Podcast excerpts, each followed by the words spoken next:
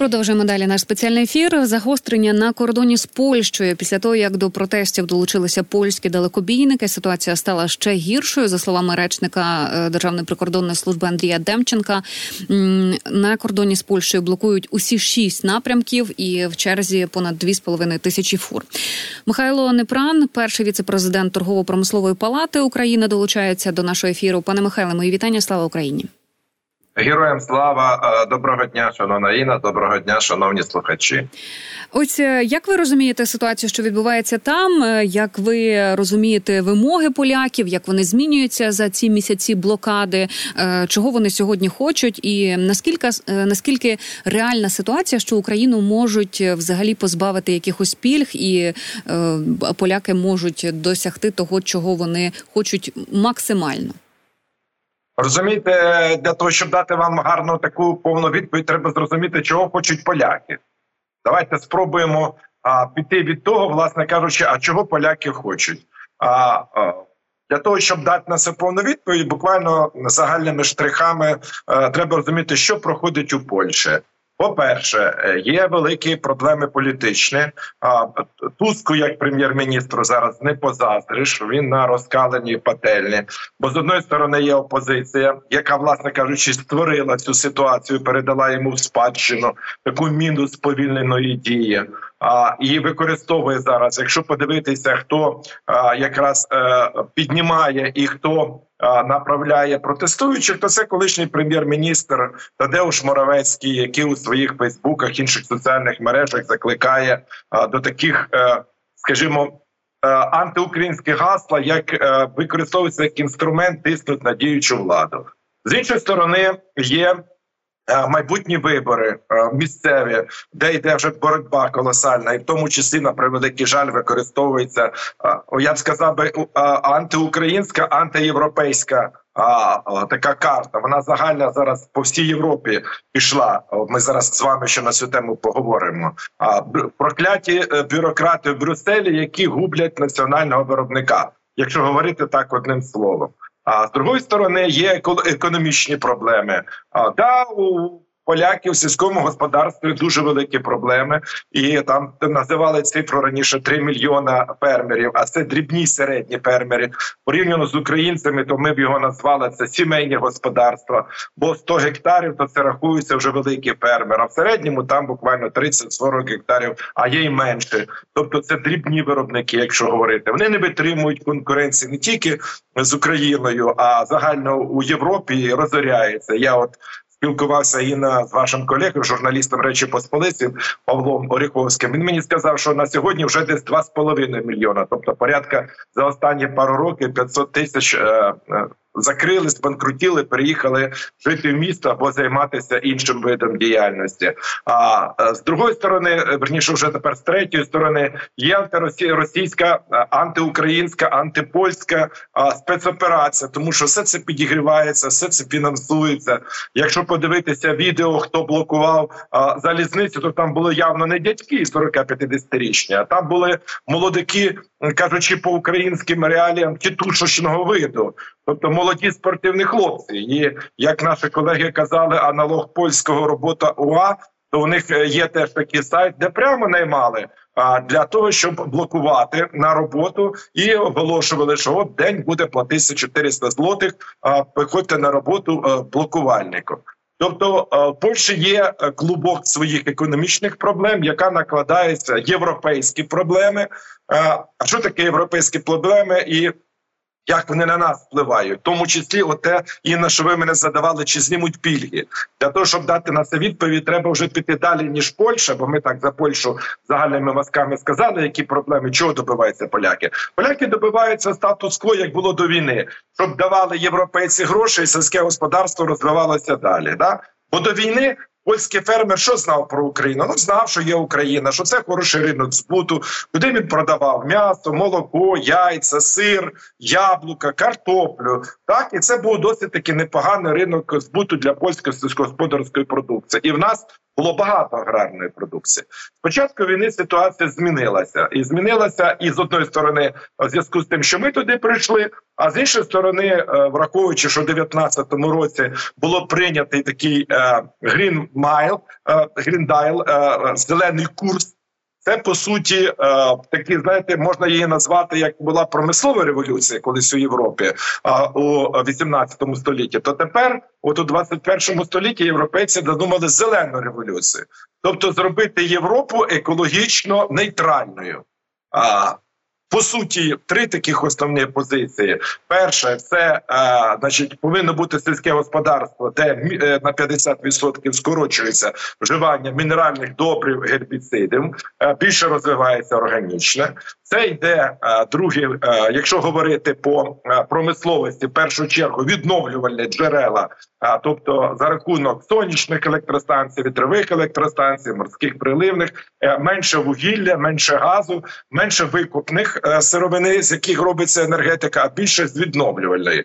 І е, третій момент – це продовження терміну, грубо кажучи, якщо зараз було спожива... суспільство споживання, навіщо ремонтувати, викидайте, купуйте нове. То тепер е, більш таке бережливе відношення, якщо у вас є річ, то давайте е, намагатися використовувати її довше, щоб е, зменшити цю нагрузку, виробляти ви щось нове, нове, нове, а використати е, по максимуму старе. Отакі, умовно кажучи, якщо так коротко сказати, що таке зелений курс, три позиції. Угу. Що таке для європейських фермерів е, на п'ятдесят відсотків зменшити е, поживання мінеральних добрив? Знаєте, як мені колись е, говорив е, один знайомий агроном, каже, е, для того, щоб виростити пшеницю першого-другого класу, треба внести азотні добрива. Якщо ти не внесеш азотні добрива, то буде пшениця четвертого-п'ятого класу. Тобто вона буде не високої ясності харчова для людей, а буде е, кормова для, на комбікорм піде для е, тваринництва. Ну от, щоб було розуміння у наших слухачів. А, зрозуміло, що зменшення пестицидів, гербіцидів, а, зменшення мінеральних добрив з точки зору здорового харчування – це добре. З точки зору екології а, загальної – це теж добре, тому що а, менша нагрузка на екологію, менше вноситься шкідливих речовин. А з точки зору фермера, який виробляє продукцію, ясна річ, що це зменшує кількість виробленої, робить дорожчою і робить економічно неефективною. От пішла така хвиля у першу чергу аграрників, хоча розрахунок був, чесно кажучи, що більше будуть промисловці виступати проти, тому що а, йдуть там вуглецевий податок, пам'ятаєте, той, хто не перейшов, а треба більше платити. А тут пішли фермери більше. І оці не тільки вони виявилися, не тільки в Польщі, і фермери працю... протестували у Франції, навіть блокували Париж, виступаючи проти цієї зеленої революції. І Бельгія, і, здається, там і в Іспанії так були такі так, акції. Так, так, так. А Україна виступила до певної міри каталізатором всіх цих процесів. Тому що до тих проблем, які в них були всередині, ми трошки, як слон такий, знаєте, здоровий війшов із своєю сільськогосподарською продукцією. І ну, ринок, скажімо так, трошки ми хитнули. Звичайно, це і так була напружена ситуація, і так там хватало емоцій, і ну от ми, ми, ми, ми поволі стали таким, а, ну, на, на нас пішов оцей негатив. Я думаю, що тут, можливо, до кінця не прорахували ситуацію і в Брюсселі, і в Варшаві, і в Києві, коли приймалося ну, політично-економічне рішення. Так, нам хотіли допомогти, ми за це їм дуже вдячні. А, і ми а, якраз завдяки цьому, коли було тоді а, у лютому, березні, квітні двадцять другого року все заблоковане, порти стояли, це був наш єдиний варіант, як можна було експортувати. Зараз ситуація трошки змінилася, президент навів цю цифру, що п'ять відсотків тільки йде через Польщу. А, власне кажучи, і ну, от ми про це поговоримо далі, але давайте про тиждень тому український прем'єр запропонував Польщі план взаємопорозуміння. Це таких п'ять кроків, як його назвали, п'ять кроків деблокади.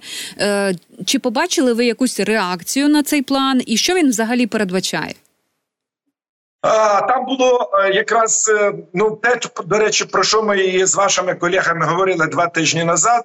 що Україна де погоджується, ну, скажімо так, на більш жорсткіші заходи. Перш за все, це нам Польща все ще цікава як транзитна, тому що Польща для нас це, по суті, коли ми говоримо за український експорт, коли він перетинає кордон з Україною Польщею, то ЄС у нас починається в Ягодині, починається там у Польщі, розумієте?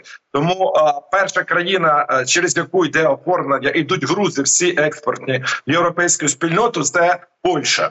А, до речі, зараз така цікава може бути ситуація, що поляки втратять таке своє монопольне право. Зараз і Румунія за гроші ЄС е, е, швидко будує чотирьохполосну автостраду, і у нас буде можливість отримати через Молдову, а, і далі через Південно-Східну Європу, і йти далі поставляти українські грузи. Тому Польща важлива з точки зору як транзит.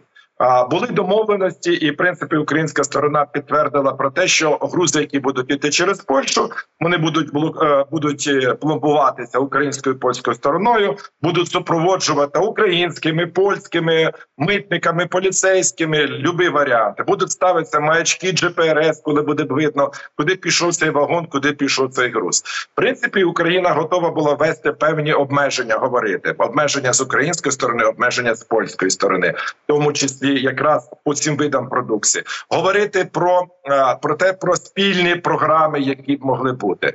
Чи отримали це? Звичайно, отримали. Туск, як досвідчений політик, як колишній єврочиновник, прекрасно розуміє, що в нього зараз патова ситуація. Як кажуть, у, шах, у шахах цу з вами. Що він не зробить погано. З одної сторони, він не хоче конфлікту, як колишній єврочиновник розуміє, які можуть бути негативи для Польщі. А першу першу чергу це закінчити субсидії і менше отримати грошей на підтримку фермерів. А в польському бюджеті таких грошей нема. Як там пообіцяли зараз півтора мільярда майже євро на підтримку сільського господарства польського. З іншої сторони, він розуміє, що треба домовлятися з польськими фермерами, бо це десять відсотків виборців. А це велика політична сила, і якщо перетягнуть опоненти, його уряд, коаліція розвалиться, він піде у відставку. А з третьої сторони, він розуміє як політик про те, що він на сьогодні став, ну, таким символом антиукраїнським у Європі, як не парадоксально. Не Орбан, не Фіц, як це було у Словаччині, Угорщині, коли ми всі говорили про те, що ось вони, агенти російські. Да? А от парадоксом, що і це саме Туск розуміє, і ці його заяви, що треба бути круглим ідіотом, щоб ще полаятися з Україною. Тобто він старається... І йде, з одної сторони, і назустріч нам, а з іншої сторони, а, розуміє, що треба відстоювати ті позиції, які є. Бо політика – це мистецтво компромісів, піти назустріч один одному. Угу. Тому, ну, звичайно, і, і, і слухають, але про себе теж не забувають. З українського боку це теж, напевно, якось відмічають. У Мінекономіки кажуть, що наразі вимоги фермерів стають, стають більш раціональними, і цього вдалося досягти завдяки тому, що українські дипломати активно ходили на переговори з польським урядом, і польський уряд зміг переконати фермерів, що в продуктах, як пшениця, вони конкурують не з українською, а з російською, і не на території Польщі, а загалом в регіоні. Так от, якщо говорити про російське збіжжя, скільки його загалом йде транзитом туди, в Європу, і скільки Польща, можливо, закуповує у той ж Росії, в Білорусі зерна? Ну, Тарас, як істинний чиновник, звичайно, повинен себе похвалити. Знаєте, як кажуть, як ніхто не похвалить, то треба самому похвалити. А, ну, а... Я, Тараса, ще й покритикував трошки, тому що в дійсності треба було ці переговори розпочинати раніше. А у нас тут якось... для слухачів маємо сказати, що це Тарас Качка, представник. Тарас Качка, да, заступник міністра економіки. Він мій колега, і ми працюємо активно, і він хороший, досвідчений якраз і переговорник, міжнародник. Але з нашої точки зору, звичайно, треба було більш, ну, я сказав би так, не агресивніше, більш активніше, тому що піарної точки зору ми програвали цю позицію, розумієте? От що саме мене більше хвилювало, дипломати – це добре, але коли спілкувався з вашими колегами, польськими журналістами, там йшла ціла лавина негативної інформації. Це спеціально створювалося. Оці розсипане зерно, пам'ятаєте? Воно було розсипалося із провокаційною метою, і був прямий розрахунок викликати негативну хвилю перш за все в Україні проти поляків, а полаяти нас, зробити нас конфліктними. Тобто я рахую, що наші піарники і наша пропаганда у цьому програвала. І е, росіяни дуже активно використовували і свою агентуру, і проросійські сили, щоб робити антиукраїнські гасла у Польщі. Тому е, дипломати спрацювали це добре, але треба, колеги, ще активніше, а може й агресивніше працювати. Тому що громадську думку треба повертати, а, знову, щоб вона була проукраїнською. Якщо ми цього не зробимо, зроблять росіяни. А відносно російських, знаєте, ем, гарна така цікава заява була, по-моєму, вчора. А, міністр закордонних справ Франції, де він сказав, що якщо Україна потерпить поразку, а, то доля російського сільськогосподарського експорту в Європі зросте до тридцять відсотків. А вони цього дуже не хотіли. А, от вам відповідь, наскільки це важливо. А з іншої сторони, Два тижні назад а, Конгрес Сполучених Штатів прийняв рішення і дав доручення Міністерству фінансів, Міністерству торгівлі розробити програму, за якою а, інвестувати в проекти, які зменшать у світі залежність від експорту українського російського продовольства. І я тоді казав, от один із варіантів, що треба робити міністрам сільського господарства Польщі і України: збиратися, готувати проекти, їхати в Вашингтон і казати: інвестуйте в наші проекти. Давайте, допомагайте нам а, повернутися в ті ринки, які Росія нас хоче виштовхнути. А війна – це в тому числі і а, можливість для Росії, так як ми конкуренти на одних тих самих ринках. Індія, Китай, а, Північна Африка, зокрема Єгипет – один з найбільших покупців зерна з території колишнього Радянського Союзу. Екваторіальна Африка. Чого Путін збирав у минулому році а, форум «Росія-Африка». Був один девіз. Одне говорилося: Україна – ненадійний торговий партнер. Не купуйте зерно і аграрну продукцію в Україні, купуйте в нас. Навіть пропонував по двадцять п'ять - п'ятдесят тисяч тонн зерна безплатно. Тобто їх мета зрозуміла, крім військової, і ще й викинути нас із тих ринків там, де ми конкуренти. Тому в цій ситуації, звичайно, це росіяни будуть кругом з нами конкурувати. І в Європі, і в Африці, і в Китаї, і в Індії, і в інших країнах. От ЗМІ справедливо зазначають, що тема санкцій проти російської агропродукції була табу від самого початку Великої війни, і жодна з країн табору підтримки України так і не наважилася на них. Перші кроки в цьому напрямку почала робити лише Латвія. Що буде зараз? От ви сказали про ініціативу Сполучених Штатів. Я так розумію, що настрої будуть змінюватися? Ну, настрій вже змінилися. А, значить, що, що було дуже болісно для росіян в агропромисловому експорті, це коли ввели а, а, санкції і заборонили розрахунки через Россельхозбанк. А це один з основних банків, який якраз обслуговує і аграрії, з одної сторони, і експорт російський. Тому, а, коли йшли перемовини влітку, верніше весною минулого року про продовження зернового Чорноморського коридору, а, під, пам'ятаєте, Туреччина, ООН, Росія, Україна, то росіяни для продовження а, після липня двадцять другого року а, зернового коридору ставили якраз умову про те, щоб а, проти Россельхозбанка були зняті санкції, які, по суті, блокували можливість розрахунків експорту через цей банк. От для них це досить таки е, хворобливий. Латвія, Литва, наші прибалтійські партнери, вони показують практичний приклад того, що без російського збіжжя можна обійтися. І, по суті, вони тепер е, Польщу поставили незручне становище. Дивіться, ми відмовилися, а ви ні. Так, звичайно, порівняно з українським експортом там менше йде агропромислової продукції, але сам факт того, що з Росії і з Білорусі заходить агропромисловий сектор, і про це поляки мовчать. Чого мовчать? Бо ті перевізники, які блокують український кордон, основна маса, великі перевізники не блокують. Вони навпаки виступають проти, бо вони на цьому втрачають як перевізники. А блокує хто? Блокують ті, хто був пов'язаний із перевозками в Росію, Білорусію, ті, хто втрачає свій бізнес, тут ті, я... хто блокує. Тут хто я просто хотіла додати з України. Хотіла додати, я в соцмережах десь побачила, що була, як описували цю ситуацію, хтось пише, що була добра халява торгувати російським і українським зерном і ще й дотації від Євросоюзу отримувати. І на, я вам скажу більше, а, польські перевізники були монополістами на перевозках з України до ЄС. Була така система дозволів. А чого польські? Бо Польща наш перший сусід, перша країна в Є С. Тобто це були не німці, не французи, не іспанці. Так?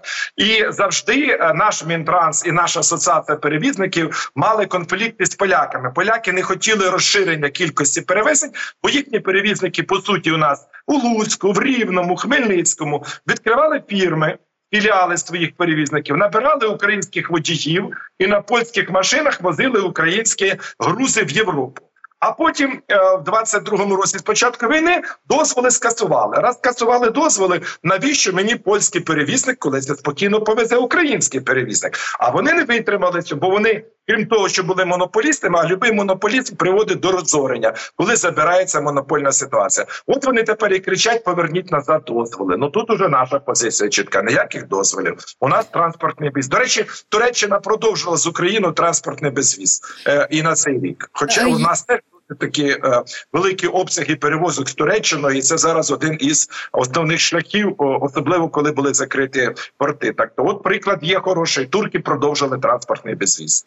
Ви згадали про порти. Якщо говорити е, загалом про е, морський експорт, так, зараз він майже весь іде через порти е, Великої Одеси, так, і через Дунай.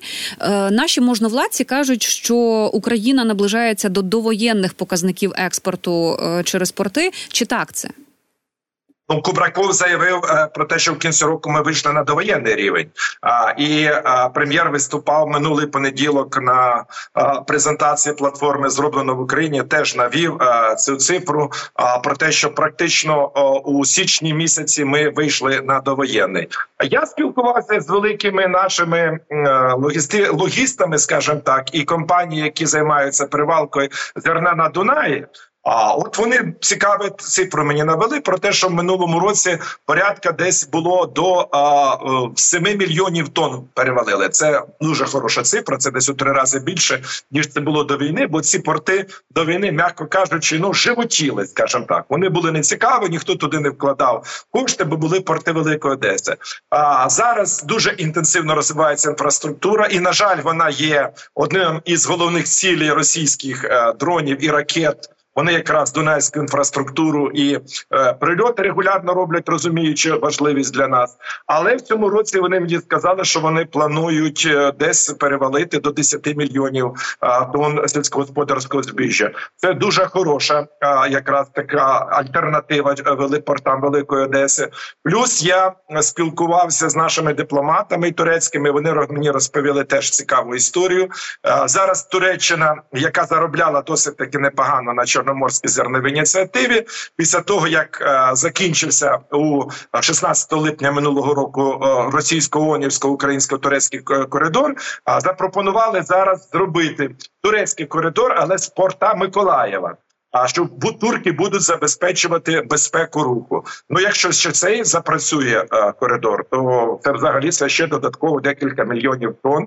А там треба просто подивитися, яка зараз ситуація із портовою структурою в Одесі. То, то це ще дасть можливість е, наростити і знову-таки з е, стратегічної точки зору зробить менш для нас важливим польський шлях. А чим буде він для нас менш важливим, тим ми можемо вести себе більш спокійніше mm-hmm. і більш вільніше.